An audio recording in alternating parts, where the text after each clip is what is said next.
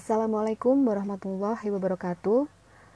Pada kesempatan kali ini, saya akan menjelaskan mengenai konsep dasar tes psikologi.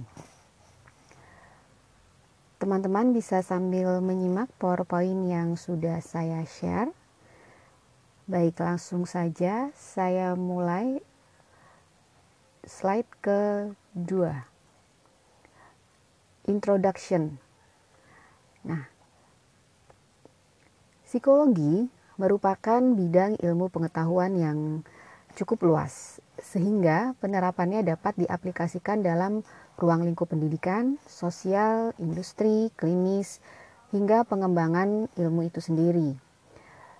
Terlepas dari keragaman tersebut, seseorang yang berkecimpung di dunia psikologi harus menguasai dua hal, yang pertama yaitu konsep mengenai perilaku manusia dan pengukuran terhadap perilaku tersebut.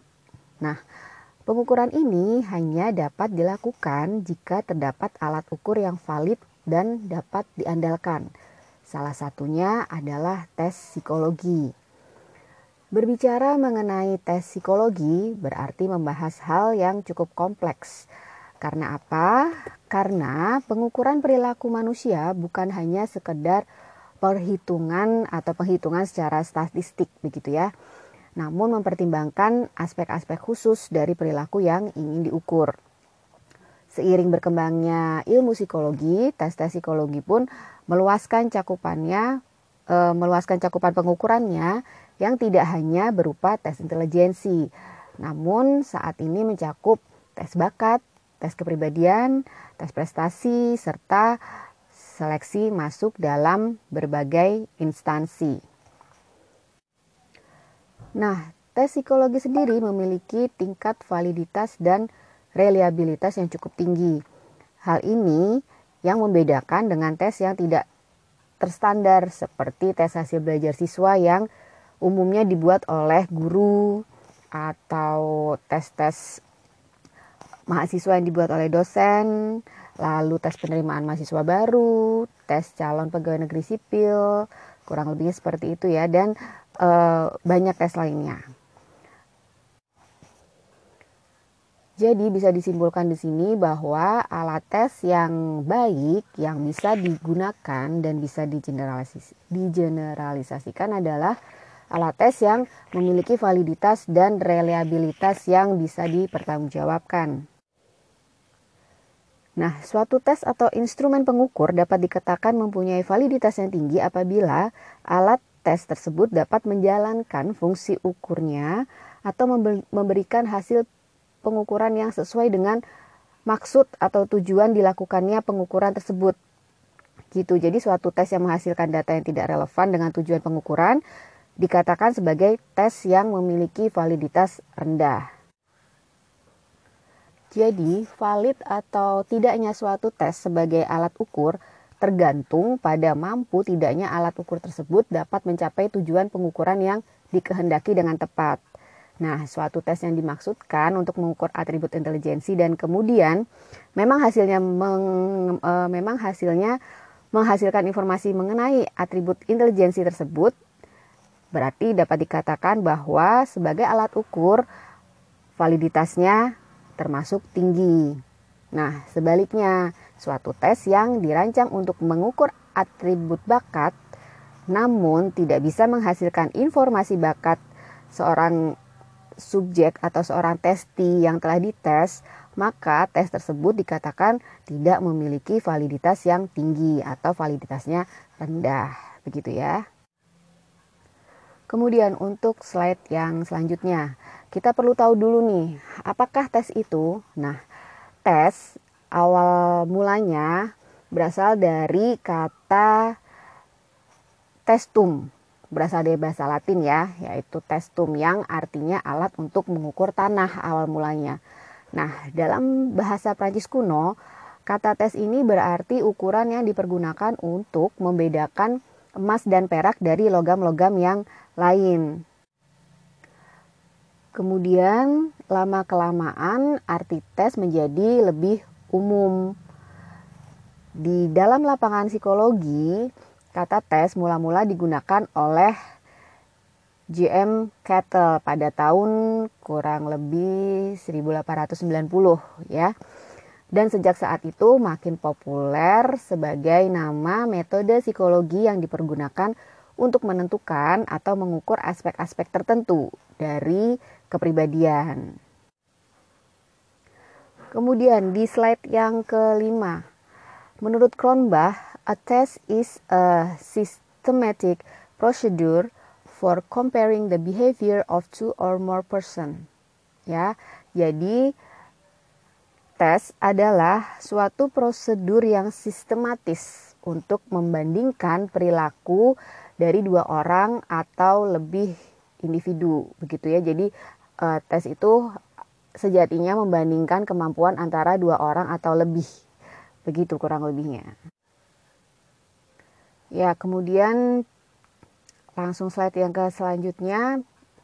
Pengertian tes sendiri menurut Surya Brata adalah pertanyaan-pertanyaan yang harus dijawab atau perintah-perintah yang harus dijalankan yang berdasar atas bagaimana testi menjawab. Nah, sedangkan Anastasi mengemukakan bahwa esensi dari tes merupakan penentuan yang objektif dan distandarisasikan terhadap sampel perilaku, uh, maaf terhadap sampel tingkah laku. Sedangkan pengertian tes menurut Chaplin yaitu semba, uh, pengukuran yang membuahkan data kuantitatif seperti satu tes yang tidak dibakukan dan diterapkan dalam satu kelas uh, satu kelas di sekolah misalnya begitu ya. Nah, satu perangkat pertanyaan yang sudah dibakukan yang dikenakan pada seseorang dengan tujuan untuk mengukur perolehan atau bakat pada satu bidang tertentu, itulah kurang lebihnya kesimpulan dari tes. Gitu. Jadi tes beberapa pengertian tes di atas dapat disimpulkan bahwa secara umum sebagai suatu tugas atau serangkaian tugas dalam bentuk pertanyaan-pertanyaan atau perintah-perintah untuk dijawab dan dilaksanakan. Kemudian hasil dari tes tersebut dapat dibandingkan. Maksudnya di sini adalah hasil tes dapat dibandingkan antara individu satu dan individu yang lain. Begitu. Ya, kemudian lanjut untuk slide yang ke-8. Pengertian tes psikologi. Tes psikologi menurut Anastasi merupakan salah satu dari metode psikodiagnostik. Nah, sedangkan psikodiagnostik sendiri merupakan terjemahan dari istilah psychodiagnosis dalam bahasa Inggris yang dimunculkan pertama kali oleh Herman Rosart. Ini uh, yang menemukan tes Rosart gitu ya, tes Ro atau dalam bahasa populernya seperti itu kurang lebihnya pada tahun 1921. Sedangkan menurut Chaplin, pengertian psikodiagnostik sendiri adalah teknik untuk mempelajari suatu kepribadian bertujuan untuk menentukan sifat-sifat yang mendasarinya, khususnya sifat yang menentukan kecenderungan seseorang pada penyakit mental.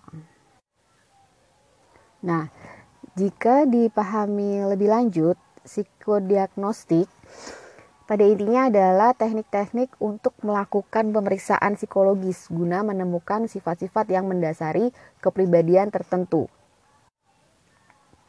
Terutama yang mengarah pada kelainan-kelainan tertentu. Misalnya adanya rasa cemas, ketakutan yang berlebihan atau fobia, apatis, agresif, dan lain sebagainya. Ini menurut Ki Fudiartanta, begitu ya. Nah, e, dalam kamus lengkap psikologi tertulis bahwa psikodiagnosis adalah suatu teknik untuk mempelajari kepribadian bertujuan untuk menentukan sifat-sifat yang mendasarinya, khususnya sifat yang menentukan kecenderungan seseorang pada penyakit mental. Gitu ya, sudah e, kurang lebihnya sudah dijelaskan e, oleh saya tadi kurang lebihnya seperti itu. Kemudian di slide yang selanjutnya, slide yang ke-10. Sebagai salah satu metode dari psikodiagnostik, tes psikologi mempunyai tujuan. Kurang lebihnya ada empat tujuan di sini. Yang pertama untuk klasifikasi, yang kedua deskripsi, yang ketiga interpretasi, yang keempat prediksi. Nah, klasifikasi sendiri bertujuan untuk membantu mengatasi problem-problem yang berhubungan dengan pendidikan, perkembangan anak, klinis, industri, begitu ya. Dalam hal pendidikan, klasifikasinya, jadi klasifikasi yang bertujuan untuk mengungkap di bidang pendidikan kurang lebihnya menyangkut masalah intelijensi, minat dan bakat, kesukaran belajar, dan lain sebagainya.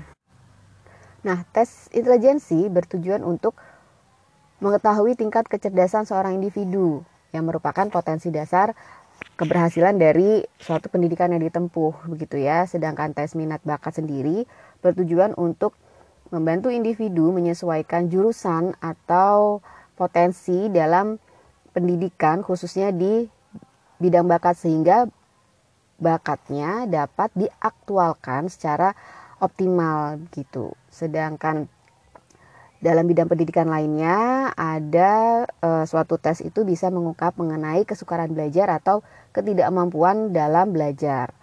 Biasa disebut dengan learning disability, gitu ya. Kemudian dalam hal klasifikasi yang lainnya di bidang perkembangan anak. Nah, ini menyangkut hambatan-hambatan perkembangan baik psikis maupun sosial. Jadi, suatu tes psikologi itu bisa digunakan untuk screening perkembangan, untuk deteksi dini apakah seorang anak itu mengalami kendala perkembangan dalam hidupnya atau seorang anak dapat berkembang dan bertumbuh sesuai dengan tugas perkembangan di usianya. Gitu. Kemudian klasifikasi dalam bidang klinis. Ini kurang lebihnya berhubungan dengan individu-individu yang mengalami gangguan-gangguan psikis, yang gang, eh, yang mengalami gangguan kesehatan mental begitu ya, baik yang ringan maupun yang berat.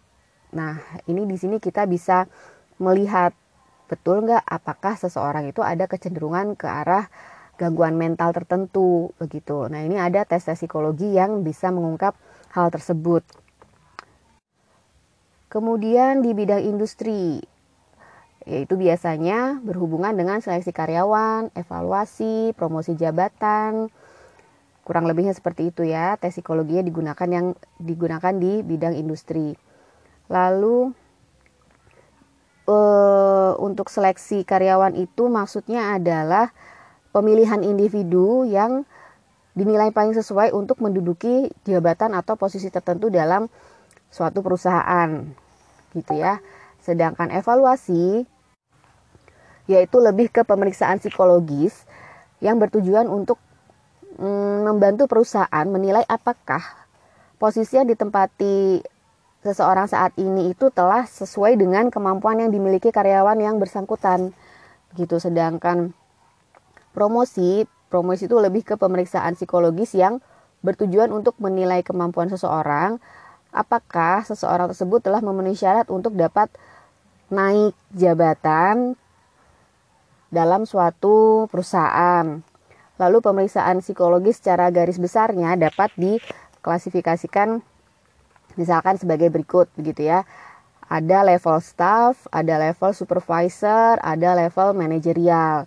Nah, kalau yang level staff atau non manajerial gitu ya, aspek-aspek yang perlu dan dapat diungkap itu kurang lebihnya mencakup kemampuan umum atau intelijensi, kesesuaian kepribadian, sikap dan kemampuan bekerja dalam menghadapi persoalan praktis sehari-hari.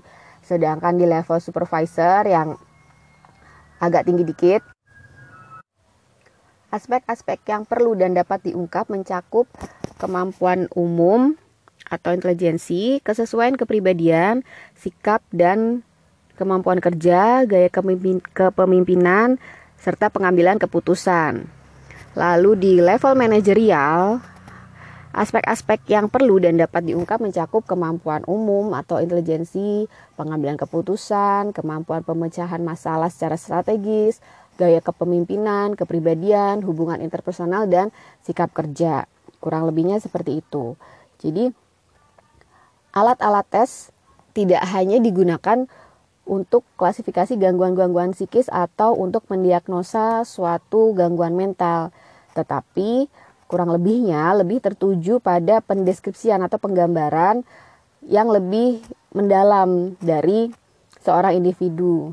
Gitu karena tingkah laku individu atau kepribadiannya itu di, dapat dimaknai sebagai suatu hasil dari aspek-aspek sosio-biopsikologis, maka pemeriksaan psikologis itu lebih bertujuan untuk memperoleh deskripsi, deskripsi atau gambaran mengenai keseluruhan profil individu.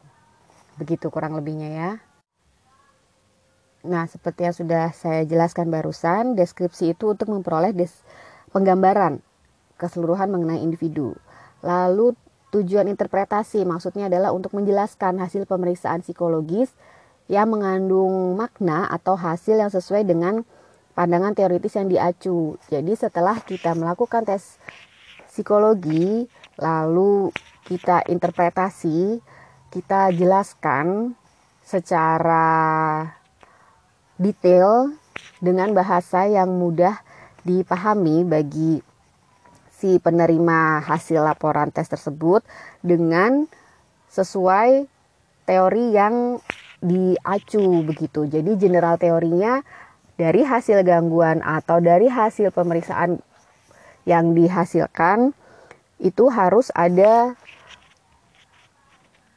kaitan dengan teori tertentu begitu kurang lebihnya. Jadi misalkan kita ngetes ternyata seseorang ini mengalami gangguan depresi. Kita harus bisa menjelaskan secara teori karena karena apa? Karena itu yang mendasari bahwa hasil pemeriksaan kita itu dapat dipertanggungjawabkan. Jadi misalkan e, si A mengalami depresi. Depresi itu yang seperti apa? Kita jelaskan depresi itu maksudnya apa? Onset terjadinya bagaimana? Kenapa bisa terjadi depresi? Karena si A ini memiliki gejala A, B, C, D, gejala-gejala depresinya seperti apa. Nah, itu bisa kita kemukakan. Kurang lebihnya seperti itu. Kemudian tujuan yang terakhir adalah prediksi.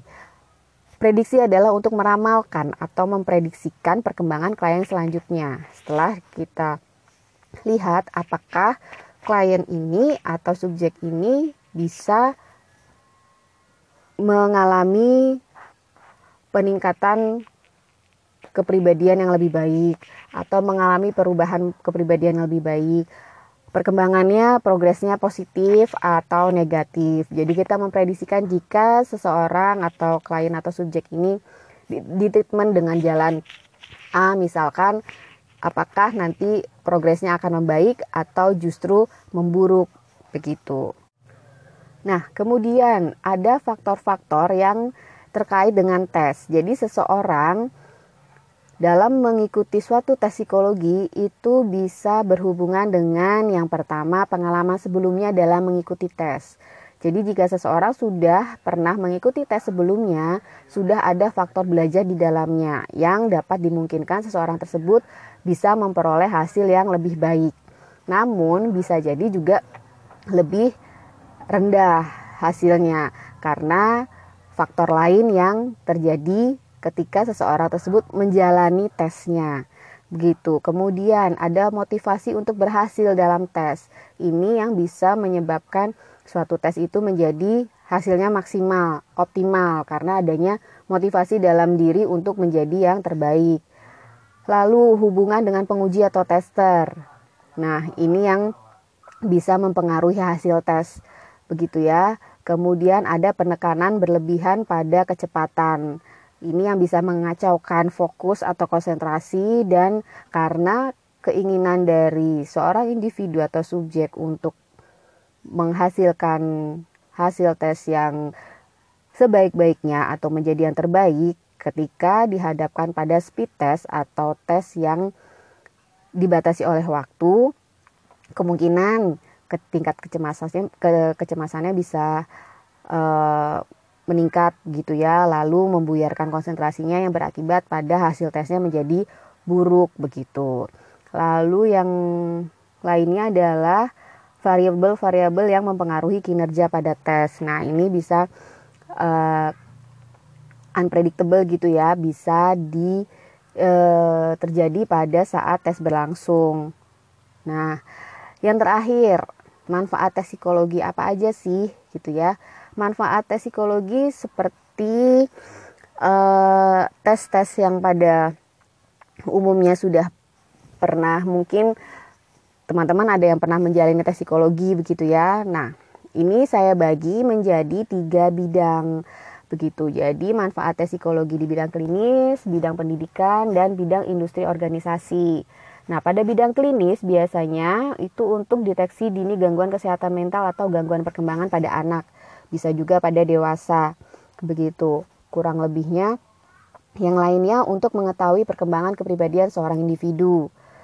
Nah, yang untuk di bidang pendidikan, kita bisa mengetahui minat bakat siswa. Tadi sudah saya jelaskan di atas ya. Tingkat intelijensi juga, potensi kecerdasan dan gangguan belajar.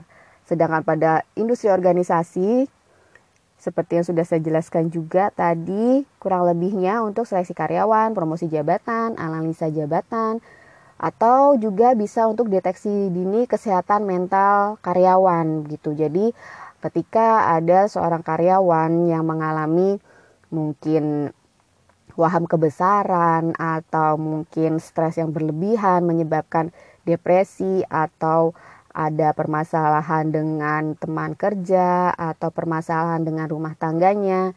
Nah, ini psikolog di bidang industri dan organisasi bisa mendeteksi hal-hal tersebut gitu. Ya, Kurang lebihnya itu yang saya jelaskan pada pertemuan kali ini. Jika ada pertanyaan, silahkan bisa di chat, dikumpulkan jadi satu di komting kelas, kemudian nanti akan saya bantu jawab. Kurang lebihnya begitu. Terima kasih atas perhatian dan atensi teman-teman semua. Wassalamualaikum warahmatullahi wabarakatuh.